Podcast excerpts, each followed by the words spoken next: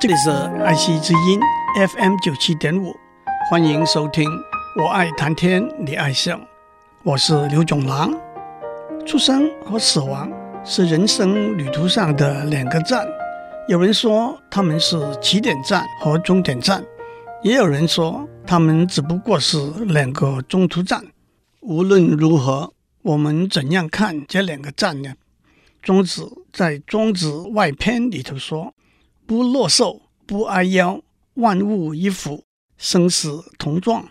不把长寿看作快乐，不把短命看作哀伤。万物都终结为一体，生死都是一样的状态。美国诗人 T.S. Eliot 在《The Journey of the Magi》智者之旅里头说：“我曾经见过出生和死亡，以为他们是不同的。”可是，出生也可能充满了艰辛和痛苦，就像死亡一样。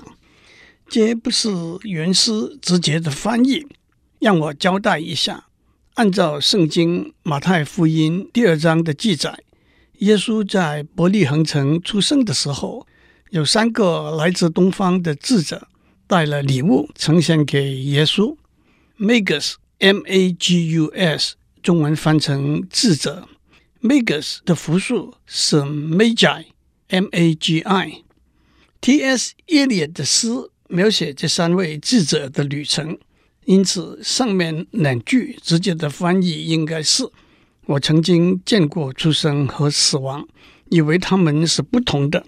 耶稣的出生却充满了艰辛和痛苦，就像死亡，我们的死亡一样。印度诗人泰戈尔说过。你哭哭啼啼的来，每个人都因你而欢笑。你欢笑着离去，让整个世界为你哭泣。美国幽默大师马克吐温说：“为什么我们在出生时欢欣快乐，在葬礼上痛苦哀伤？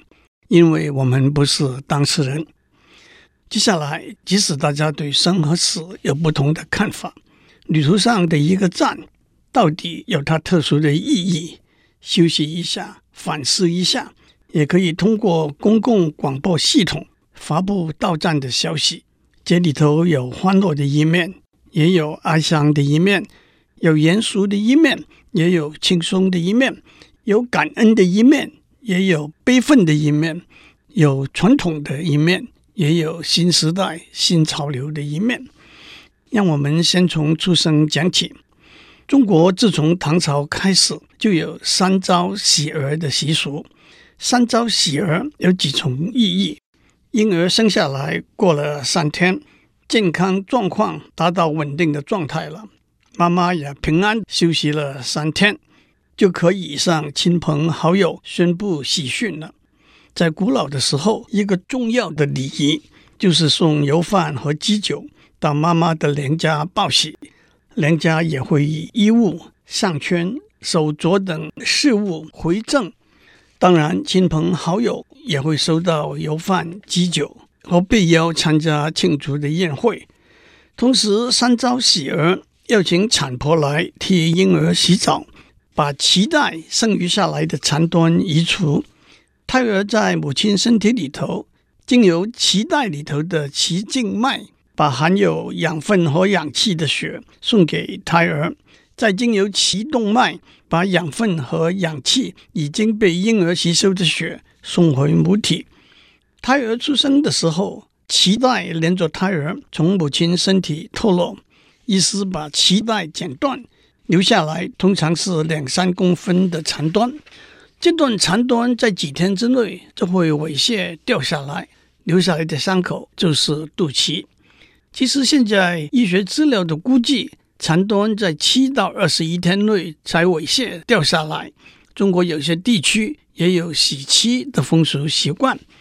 在古老的时候，三朝喜儿有各种的仪式，例如用桃、李、梅树的树根来煮水，以洗去不祥，而且终生无疮无疥；用端午的艾叶来煮水。以辟邪恶之气，用姜葱来煮水，姜就是强壮，葱就是聪明，更有直接把钱放在水里头的，因为钱到底是好东西。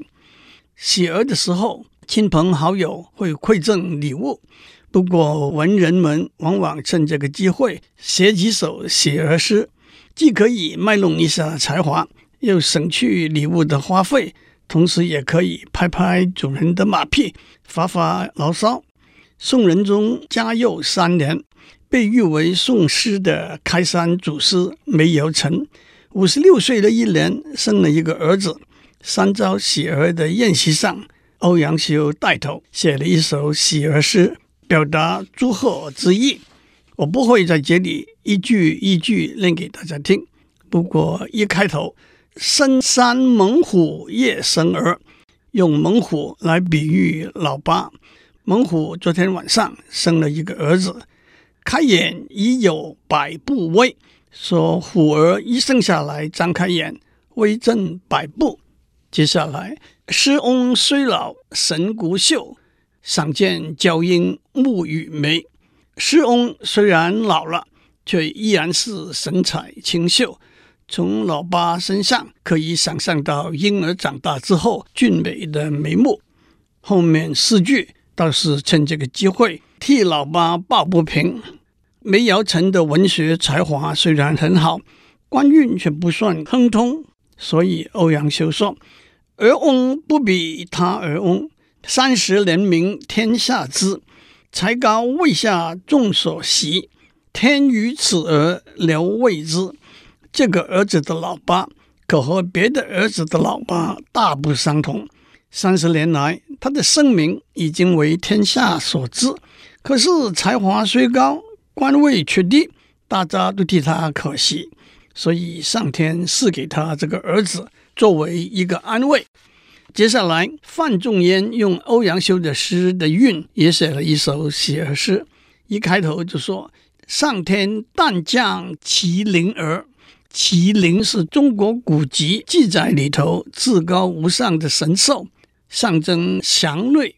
麒麟儿是指聪明才能出众的小孩，就是说上天把一个聪颖异常的小孩。”诞生下降到尘世来，接下来又说：“今朝报喜兰盆中，鹦鹉试啼早沾枝。”兰盆是育儿的盆，出世提升是指出生的婴儿提升宏大，将来一定不凡，都是赞扬祝祷的话。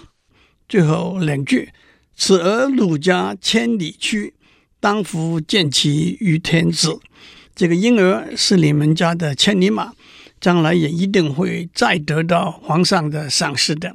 这两句也暗暗符合欧阳修替梅尧臣打不平的说法。接下来和范仲淹一起推动庆历新政的政治家富弼也写了一首喜儿诗，最后梅尧臣写了一首诗作答，都用欧阳修原诗的韵。梅尧臣作答的诗，先交代了在儿子出世前一天晚上，梦见一个道士送给他一只龟，所以为儿子取名为龟儿。接着说，我年纪这么大了，还生了个儿子，因此也必须告知朋友。不过用美丽的盘和香水来替儿子洗澡，自然是开心的事。可是老马。就未必再能奔跑千里了，这也都是文人的乐趣。不过讲到写儿诗，最有名的自然是苏东坡写的一首。苏东坡才华横溢，擅长诗词、散文、书法和绘画，在文章方面和唐朝的韩愈、柳宗元、宋朝的欧阳修、苏洵、苏辙、王安石。曾巩合称唐宋八大家，在诗方面和黄庭坚并称书黄，在词方面和辛弃疾并称书辛，在书法方面和黄庭坚、米芾、蔡襄合称北宋书法四大家。但是他的政治路途却是一路坎坷，一生经历宋仁宗、英宗、神宗、哲宗四朝。他反对王安石的变法主张，后来却又反对司马光尽废新法的做法，可以说两面都不讨好。他曾经被外调到七八个地方当个小官，更三次被贬谪到湖北的黄州、广州的惠州和海南岛的儋州。晚年的时候，他写了一首诗，可以说是他政治生命的句点：“心似已灰之木，身如不系之舟。问汝平生功业，黄州、惠州、儋州。”心脏被烧成灰烬的木，身体却像无法停顿下来的小舟。您问我这一辈子的功名事业，那就是我三次被贬去过的黄州、惠州和儋州。苏东坡被贬黄州已经四十多岁的时候，他的侍妾朝云为他生了一个男孩苏顿。可惜苏顿在出生后十个月就夭折了。三朝喜儿的时候。苏东坡写了一首喜儿诗：“人皆养子望聪明，我辈聪明误一生。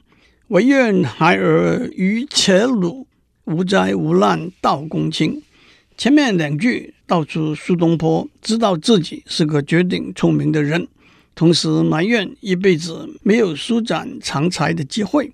后面两句却是讽刺愚笨鲁钝的人。可以无灾无难的做到大官的位置。明末清初的一位文学家和政治人物钱谦益也写了一首相似的诗：“破公养子怕聪明，我辈痴呆误一生。还愿生儿捐且巧，赚天目的道公卿。”前面两句可以解释为客套话：苏东坡聪明，我愚笨。其实痴呆。也可以解释为老实憨厚，正和下面的“捐且巧”相对应。捐是心胸狭窄，巧是虚伪、花言巧语的意思。赚天目的到公卿，就是赚银投机，上可通天，下可入地，做大官的意思。我们先休息一下，待会儿再回来。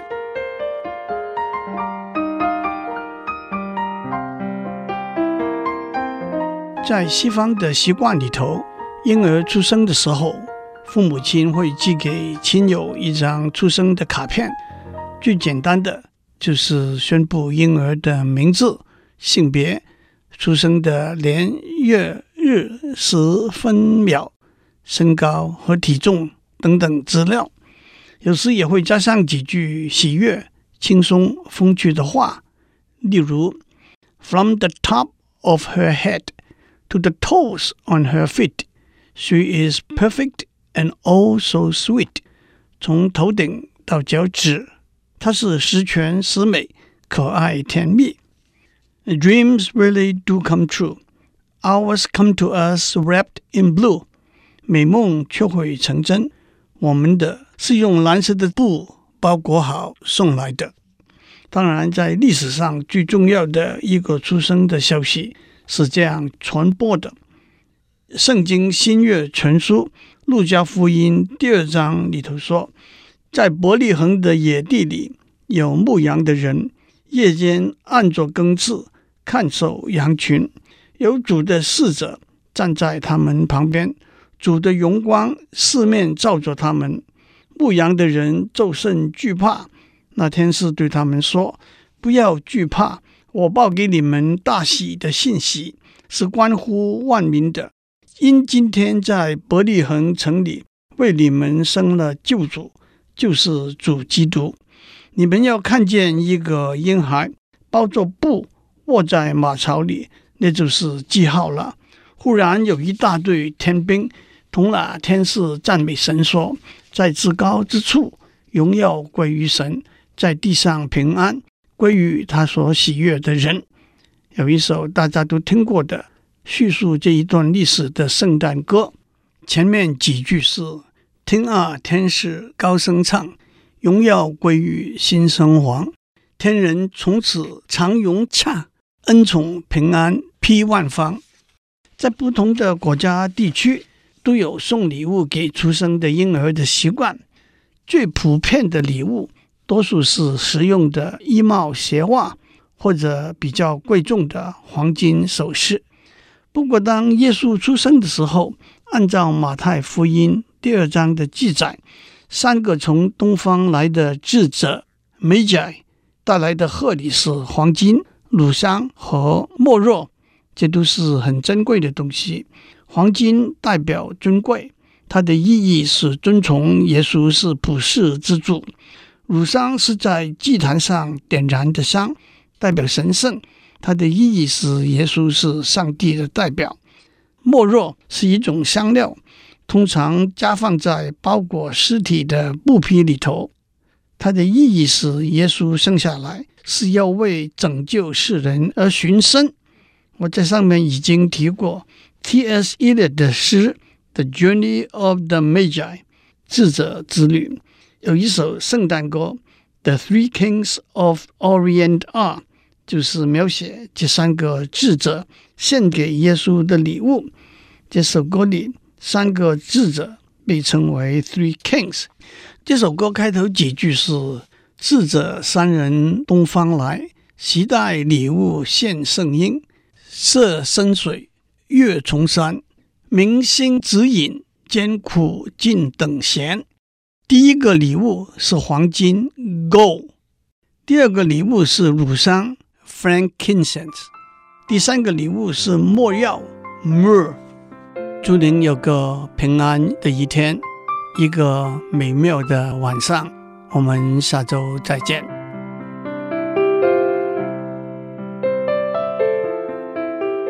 以上内容由台达电子文教基金会赞助播出。